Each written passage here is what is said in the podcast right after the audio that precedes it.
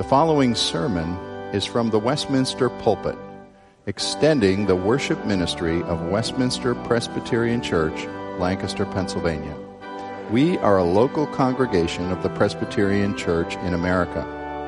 Please contact us for permission before reproducing this message in any format.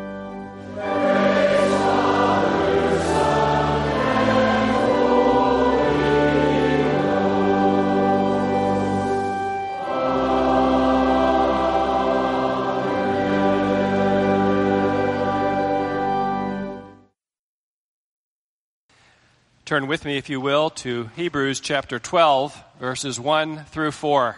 Hebrews 12, a very familiar passage to many of us, a great text as we consider this subject of running the Christian race. Hebrews 12, at verse 1.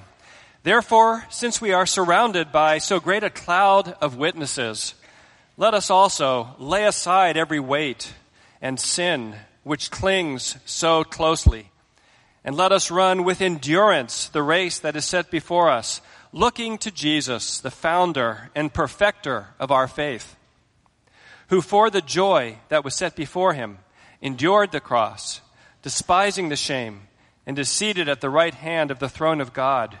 Consider him who endured from sinners such hostility against himself, so that you may not grow weary or faint hearted. In your struggle against sin, you have not yet resisted to the point of shedding your blood. May God add his blessing to the reading and hearing of his holy word. The athletes are ready for the game. The fans are in the stadium. Every seat is filled. There is an electricity of excitement as the game begins. Who will be the victor? What will be the outcome? No, it's not the Super Bowl. It's the illustration in these verses that teaches us about what it's like to live with faith in Christ. It's not just a matter of a championship ring which will fade and pass away or a big time bonus check. It's a description of the reality of the daily spiritual battle of every believer. The Christian is like an athlete in the games. We're surrounded by a cloud of witnesses, not a stadium of people watching us so much as those who have already run the race and who bear witness to us by the lives that they have lived. What you find in Hebrews chapter 11, the roll call of the Old Testament people of faith, like Abel in chapter 11, verse 4, who by faith still speaks even though he is dead, we're told. Every person who trusts in Jesus Christ is in this race until the day he or she dies or sees Jesus when he returns. And it's not a sprint, it's more like a marathon. We're told here that there are things that hinder. There is sin that easily entangles us. There is a need to persevere, to endure, to keep on keeping on in faith in our Savior and Lord there is the temptation to grow weary and throw in the towel. If we change the metaphor to football, we could say that it can be a very tough game. You might catch a pass with your arms outstretched while a 300 pound freight train smashes into you from the back. That's often how the Christian life feels. There's suffering that makes you feel like you've just broken some ribs, or there are heartaches that give you a constant limp. There are betrayals, even by friends and even loved ones. There are temptations that can blindside us. There is running and running that may bring you to near exhaustion. How do we persevere in this race which the Christian life represents? Our first point is that persevering in a hard course is God's normal plan for his people persevering in the race, in this hard course that is for all of us, is God's normal plan for his people. We see this in verse 1. Therefore, since we are surrounded by so great a cloud of witnesses, let us also lay aside every weight and sin which clings so closely, and let us run with endurance the race that is set before us. Let us run with endurance, with perseverance. We must not be surprised that the race calls for endurance. Don't we need to hear this word of encouragement? Aren't some of the very best athletic events the ones that are not decided till the very end of the game when it's a close game the whole way through and then finally in the last play or the last second of the match, victory is snatched out of defeat? It's an interesting metaphor that the author of the book of Hebrews uses to describe this race as this idea of this cloud of witnesses. Anyone who's involved in sports can tell you how important, what a, a big psychological factor fans are. And that's why every team wants to play the big game in their own stadium, in their, in their own area, so that they can have the most fans. There was a very unusual Major League Baseball game played last April. Maybe some of you read about it, but the game itself wasn't that remarkable. The Baltimore Orioles beat the Chicago White Sox 8 to 2 on April 29th, 2015. What made it a unique game, you may guess, is that there were no fans. Camden Yards, the whole stadium was completely empty because of the recent uh, unrest that had taken place in the city of Baltimore, so they thought it best not to have any fans. And after the game, some of the players were interviewed about what it was like, and one of them said, It was like a training game. It just didn't have the energy that a normal game does. Didn't seem like it was real. So the author says that we likewise are surrounded by this cloud of witnesses. Not so much that they're in the stadium watching us, but the idea here, as I said, is that they are testifying to us by their lives. They are figuratively cheering us on. Their example, their lives are a motivation to us. And we find as we read chapter 11 that it concludes with a list of those for whom the race was far from easy. In verse 36, to pick up the account, it says, Others suffered mocking and flogging and even chains and imprisonment. They were stoned. They were sawn in two, probably a reference to the prophet Isaiah. They were killed with the sword. They went about in skins of sheep and goats, destitute, afflicted, mistreated, of whom the world was not worthy. When we're weary, when we're on the verge of giving up, we need to hear this word. Look at this cloud of witnesses. Look at those who bear testimony. They ran the race, not perfectly by any means, but they finished the course. Don't give up. Our God, our sovereign Lord, is the Lord of our race. We just sung those beautiful words of Samuel Rodigast in that hymn. Though sorrow, need, or death be mine, I shall not be forsaken. That applies to you and to me because of Jesus Christ. And we need to keep running. We need to keep trusting Jesus Christ, keep seeking Him, keep walking the way of the cross, the way of trust and obey. There's no other way to be happy in Jesus than to trust and obey, as the great hymn says it. We need to endure.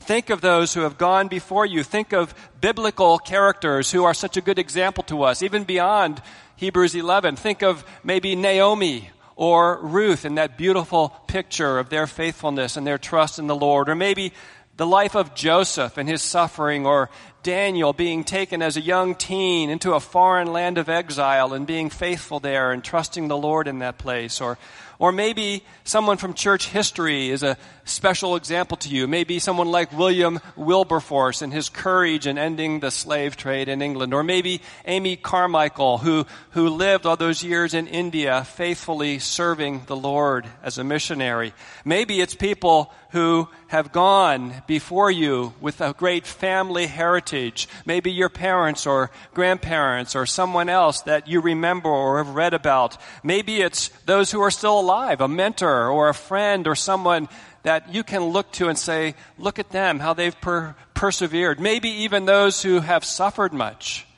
And there's, there's that sweet aroma of Christ that is part of their lives, that is an encouragement to you. You are not alone in this Christian race. Your situation is not unique. There is this cloud of witnesses. It's interesting that people come and talk to me about what they're going through and maybe need some counsel or advice. And, and often there's this sense that as they face deep, deep discouragements or problems or fears, that they may think, you know, I come to Westminster Church Sunday morning and everyone just seems like they're doing so well. Am I the only one that's struggling at all? It just seems like everyone is worshiping and has everything together. And I assure them that is far from the truth. All of us are struggling. Of course, there are seasons of life and there are ups and downs, and there's, there's not even an evenness in the way the Lord sovereignly distributes suffering. It's a great mystery. But don't give up. What you're experiencing is normal. Persevere in the hard course. It is part of the normal way that God is dealing with the people of God. Many of you have been to the Gettysburg battlefield. Maybe you've stood on Little Round Top. Little Round Top was the end of the Union line that was like a big fish hook there. And, and Little Round Top, at the very end of the end of the line, Colonel Joshua Chamberlain was, to, was told to hold the line there. Here was this formerly before the war a college professor at Bowdoin College in Maine. He had read some military books though. And so that second day of Gettysburg when the Confederate forces came again and again like waves on the sea, every time coming further up, and the Union Army line at the end held behind that little stone wall, and you stand there and think what that was like. And finally it was almost dark, and the Confederates were coming one more time, and if they had turned the line, they would have turned the whole Union line. It would have been a disaster. Chamberlain had read books, he knew certain things, and he knew that when you were out of ammunition, which the Union line was at that point at the end, you fixed bayonets and you charged. And so he thought this was the normal thing to do. He commanded it. He said, fix bayonets and perform a wheeling charge down Little Round Top. And remarkably, it succeeded. Maybe it could be said he just didn't know well enough to know that that really was an amazing feat. It was the normal thing in his mind, and he did it, and victory was achieved. Persevering in a difficult race is God's normal plan for each one of us. But secondly, persevering calls us to daily fight against remaining sin. Persevering in this race calls us to daily fight against remaining sin. Again, we're in verse 1. Let us also lay aside every weight and the sin which clings so closely. We're called here to get rid of everything that encumbers us in this lifelong race of faith. The sin in our life or the things that tend to lead to sin. I was out working with the snowblower last Saturday afternoon, and after I done enough so Patty could come out and look at me from the garage. She took some photos of me in the big piles of snow. And I looked at those afterwards and I thought, is that me? I can't even tell. I've got my overall snow pants on and my coat and my scarf and my hat. And there I am bundled up and covered in white, you know, as you are after you snow, you blow the snow for a while. And, uh, the idea here is that wouldn't have been the ideal time to go for a jog around the neighborhood in those clothes. Know, I wouldn't have made it around the block. I would have been tripping over myself and all this stuff. That, that, that's the idea here. Paul has the Greek games in mind, the, the athlete who is, is running unhindered. And he says, get rid of everything that trips you up.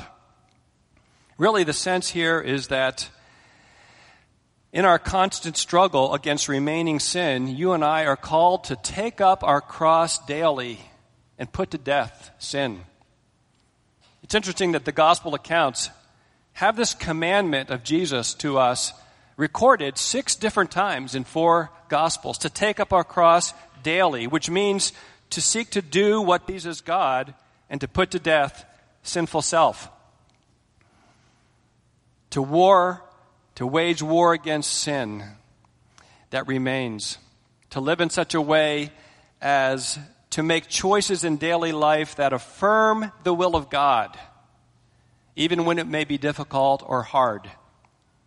2 Corinthians 5:15 puts it this way, and Christ died for all that those who live should no longer live for themselves, but for him who died for them and was raised again.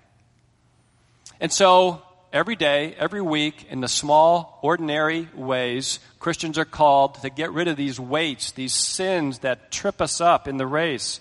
Or it can also be speaking of major life decisions, important things that don't come along that often, but to make those choices according to the revealed will of God and not according to what the culture tells us. Because the culture is often wrong, and our only sure guide is the Word of God. Uh, a choice involving some particular temptation. It may be that in a difficult path of suffering, the choice involves your attitude of trusting in the Lord and being content in Him and resting in Him, even when you don't have a choice about the particular circumstance that's in your life. Jerry Bridges writes the book Respectable Sins. We taught that a few years ago, and I still like to think about the fact that that book covers a lot of the normal everyday sins. When you think about, well, what, is this, what does this verse mean when it says, get rid of these weights, these sins that so easily cling to us. Here are some of them that he goes through in that book. One is ungodliness, which is maybe a theoretical word for you, but he defines it living your everyday life with little or no thought of God or of God's will or of God's glory or of your dependence on God. Ungodliness is basically living your life without regard to God. Or what about discontentment, unthankfulness, pride, selfishness, the lack of self control? And then there are the kinds of sins in the areas of impatience and irritability. Irritability, we might say, is a strong sense of annoyance at the usually unintentional faults and failures of others. Doesn't that go to the heart of everyday kinds of sins that are committed in our family rooms and kitchens and hallways? And then there's anger and rage, judgmentalism, envy, jealousy. Then the whole area of sins of the tongue, gossip, slander. The only difference between gossip and slander is uh, slander is a false statement that is made. Gossip is something that may be true, but doesn't need to be said. Exaggerating, failing to tell the whole truth, critical speech, negative comments about someone that may be true but don't need to be said, harsh words, sarcasm, insults, ridicule. We can go on and on about the kinds of sins that so easily cling to us. Our calling is that we run the race by resolving daily to put to death remaining sin, to take to the cross of Jesus Christ all the weights and sins that so easily cling to you and to me. But finally, and really at the culmination of this text, our perseverance calls us to constantly look to Jesus Christ persevering in this race calls us to constantly look to Jesus Christ. That's the very heart of it. Fixing your eye on Jesus Christ, looking to Jesus, the foundation, the founder and perfecter of our faith. Verse 2. I want us to look at three ways we need to look to Jesus Christ here under this third point. The first way is this. We must look to Jesus as the author and perfecter of our faith. Think about the truth that is emphasized here in terms of Jesus' ministry to us. He's the author of our faith. That means our faith initi- was initiated by him. He sovereignly brought us to faith. Ephesians 2 tells us that we are saved by grace through faith. It is the gift of God, not by works, so that no one can boast. It is all God's doing. Yes, we participate in it. We exercise saving faith, but it's initiated by God. And it also, Scripture makes it clear that He is the perfecter of our faith. He's the finisher. Philippians 1 6, He who began a good work in you will carry it on to completion until the day of Christ. When you fly on a plane, they say the most dangerous times are takeoff and landing. A retired airline pilot after the first service this morning said, John, actually, We all used to say it's the drive to the airport. And I said, okay, I'll give you that. All right. But given that caveat, you always hope that in the meantime, the pilots are doing their job too and flying the plane well and not falling asleep up there in the front behind that locked door. Jesus is the author and perfecter, which clearly means that we can fully trust him for the beginning, the end, and every moment in between. We can rest in his power and wisdom during what we might say the long flight of this race, this Christian journey from the moment we first believed until we see him in glory. And the point of this description here about Jesus being the author and perfecter is to encourage us in this race, especially in the tough times, that we would look to him, that we would, by faith, trust in him. He will land the plane and He will do everything in between. Yes, we have to keep running. We have to keep putting aside every weight and sin and trusting in Him. But He will ultimately be the one who carries us. Thanks be to God. We persevere because He preserves us. I want us to stop and re- reflect on this because it doesn't come easily to us. Many of you have cameras on your phones or your camera has that little square in the middle of the screen that you're to focus on whatever you're taking the picture of. Think about that when it comes to living our lives and the calling of this verse to fix our eyes on Jesus, to look to Him. We could be like Peter who looked at the waves instead of Jesus and he began to sink, we're told. Or we can keep the focus of our faith on Jesus, irrespective of the problems, irrespective of the people around us who may hurt us or who may not live up to our expectations. We can fix our eyes on Him, whatever the problems might be this particular week, or even whatever we might tend to want out of our lives. The calling of Scripture is to keep the focus of our faith on Jesus Christ and look at the rest of our lives in light of that. Jesus is great compared to every obstacle. Jesus is more desirable than any competing pleasure. And Jesus is able to give us power as we sense and know that we are fundamentally weak and we need his strength every day. He is the author and finisher. But secondly, another way to look at him is we must look to Jesus as our example of ultimate cross bearing. It's important that you remember this. Jesus is something much more than merely our example. We know that's the case. He is our Savior. He died for us. He reigns and lives for us to save us ultimately. But He is also our example. And this passage is telling us to fix our eyes on Him as our example, especially in going the way of the cross. Notice how that truth is brought out here at the second part of verse 2 and verse 3. Who, for the joy that was set before him, endured the cross, despising the shame, and is seated at the right hand of the throne of God. Consider him who endured from sinners such hostility against himself, so that you may not grow weary or faint hearted. Isn't it interesting the way Jesus went the way of the cross? And the way he did that certainly was far beyond anything that we're ever called to do, but it is to be an example for us. Don't we all know that it's very easy for us to feel as if we'd prefer not to have to bear any crosses in our lives? But that's not God's d- design. We know that's the case.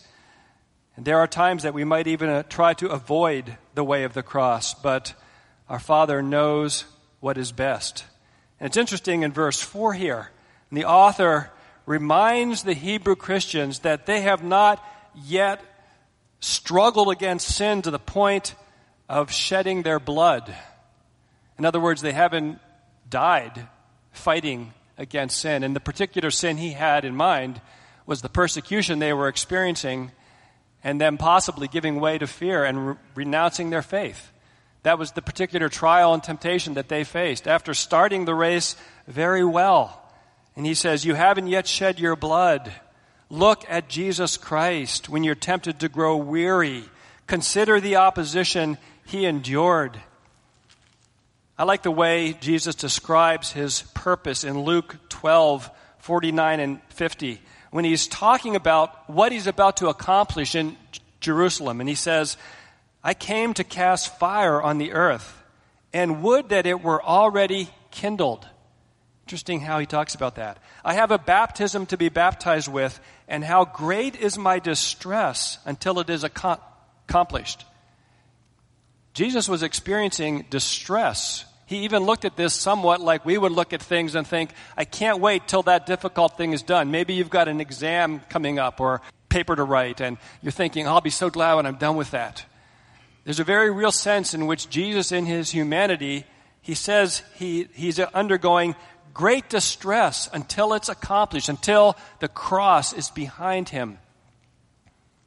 It wasn't something that we would say was naturally easy or fun by any means. I don't know about you, but my experience has been that Christians very often short circuit the helpfulness of this remedy for facing hardship. God is saying, when cross bearing feels costly, and by the way, cross bearing always feels costly. Fix your eyes on Jesus. Trust in Him to give you strength. That was the first point. He's the author and finisher. But also, meditate on how He lived, we're being told. How He bore His cross faithfully. Yes, we often tend to think, but He's different from me. Well, yes, He is the God man. That is true. But God is telling us it will be a source of real comfort and strengthening and hope for you to look to his example. He is able to sympathize with us because he was tempted in every way, just as we are, yet without sin. Don't rationalize yourself out of this blessing of fixing your faith on him and being reminded of his example, his wrestlings in the garden, his temptations, what he faced. Focus on his cross, and your cross will not feel as heavy. I like the way it tells us in verse 3 consider him. Consider him. No matter what the grief might be, no matter what the temptation might be, no matter how broken your life feels, consider him. And that brings us to the third way to look at him. We must look to Jesus as the pattern of joy filled hope beyond the cross. The pattern of joy filled hope beyond the cross. That joy saturated hope, even in the deepest cross bearing. Jesus' motivation is given to us here as a pattern of our motivation as well. And we're told that for the joy that was set before him, verse 2, for the joy that was set before him, he endured the cross despising the shame. Yes, the cross was very difficult, but he looked beyond the cross for this soul refreshing joy. Even in the dark hour of Gethsemane, the, the joy of reunion with his Father and fellowship with his Father on the other side of the cross, the joy of having, we're told in Ephesians, everything put under his feet, the joy Isaiah 53 talks about the joy of bringing many sons and daughters to glory. He will see the travail of his soul and he will be satisfied. The motivation pointed to here is the same as that described in chapter 11. There we find that Abraham obeyed by faith and made his home in the promised land. Abraham had to go in this strange land and he was looking forward, we're told, to the city with foundations, whose architect and builder is God. Abraham looked beyond the cross bearing of leaving all that was familiar and going to a strange place. Or Moses, we're told, chooses mistreatment and disgrace with the people of God rather than enjoy all the sinful pleasures of Egypt. Why? Because of something more valuable than Egypt's treasures. We're told that he considered the reproach of Christ greater wealth than the treasures of Egypt, for he was looking to the reward. Part of fixing our eyes on Christ means that you and I have this same expectation of joy that is in that very pathway of the cross. During the way of the cross and especially beyond the cross. Absolute confidence that there will be a day when every sin will be done away with, when every tear will be wiped from our eyes, and we will be forever with the Lord. What joyful expectation we have. It's like that great spiritual song that puts it this way You can have everything, but give me Jesus. That's the joy beyond the cross. Many of you have heard the great description by C.S. Lewis in his sermon, The Weight of Glory. Let me read a part of it to you here. I can't do better than his words. If, if there lurks, he says, if there lurks in most modern minds the notion that to desire our own good and earnestly to hope for the enjoyment of it is a bad thing, I submit that this notion has crept in from Kant and the Stoics and is no part of the Christian faith. Indeed, if we consider the unblushing promises of reward and the staggering nature of the rewards promised in the gospel, it would seem that our Lord finds our desires not too strong, but too weak. We are half-hearted creatures fooling about with drink and sex and ambition when infinite joy is offered us like an ignorant child who wants to go on making mud pies in a slum because he cannot imagine what is meant by the offer of a holiday at the sea we are far too easily pleased. Jesus is our full and soul refreshing joy.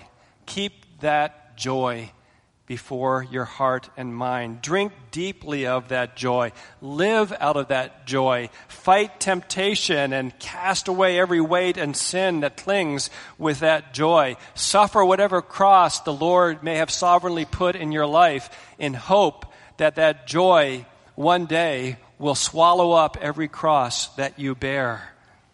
How is God calling you to fix your eye on Jesus Christ this morning? Is He calling you to do that maybe for the first time? Maybe you've never truly placed your trust in Jesus Christ and submitted your life to Him as your Lord. That's the very beginning of the pilgrim journey, the, the, the beginning of this race. And my exhortation to you would be come to Jesus Christ, receive the forgiveness of all your sins and eternal life. Maybe He's calling you to trust in Him in some dark, deep valley that you've been in for some time. Trust in Him. Consider Him. Maybe He's calling you as an example to take up your cross when you face a particular temptation in your life or some, some sin that you especially need His help that's clinging to you, and you know that you must look to Him above all. David Brainerd spent the final years of his short life in taking the gospel to the Native Americans in New Jersey and Pennsylvania. He died of tuberculosis after ministering to them for four years at age 29. Listen to what he writes just a few months before his death. I think this aptly sums up the joy beyond the cross. He says, Oh, I longed to fill the remaining moments all for God. Though my body was so feeble and wearied with preaching and much private conversation, yet I wanted to sit up all night to do something for God. To God, the giver of these refreshments, be glory forever and ever. Amen. David Brainerd certainly struggled with depression at times, struggled with discouragements, was very deeply troubled by his tuberculosis and other related problems and illnesses, but he had largely learned to fix his eye on Jesus Christ through hardship, through loneliness, through severe pain. May each one of us likewise seek to do the same as we rest in the soul satisfying refreshment of Jesus Christ, our Lord. Amen. Our Father, we thank you for such a great Savior as Jesus Christ. Hallelujah, what a Savior. Hallelujah, what a friend. Saving, helping, healing, loving. We thank you that He is with us to the end, and we pray that you would help each of us to be considering Him this week as we run the race before us. In His name we pray. Amen.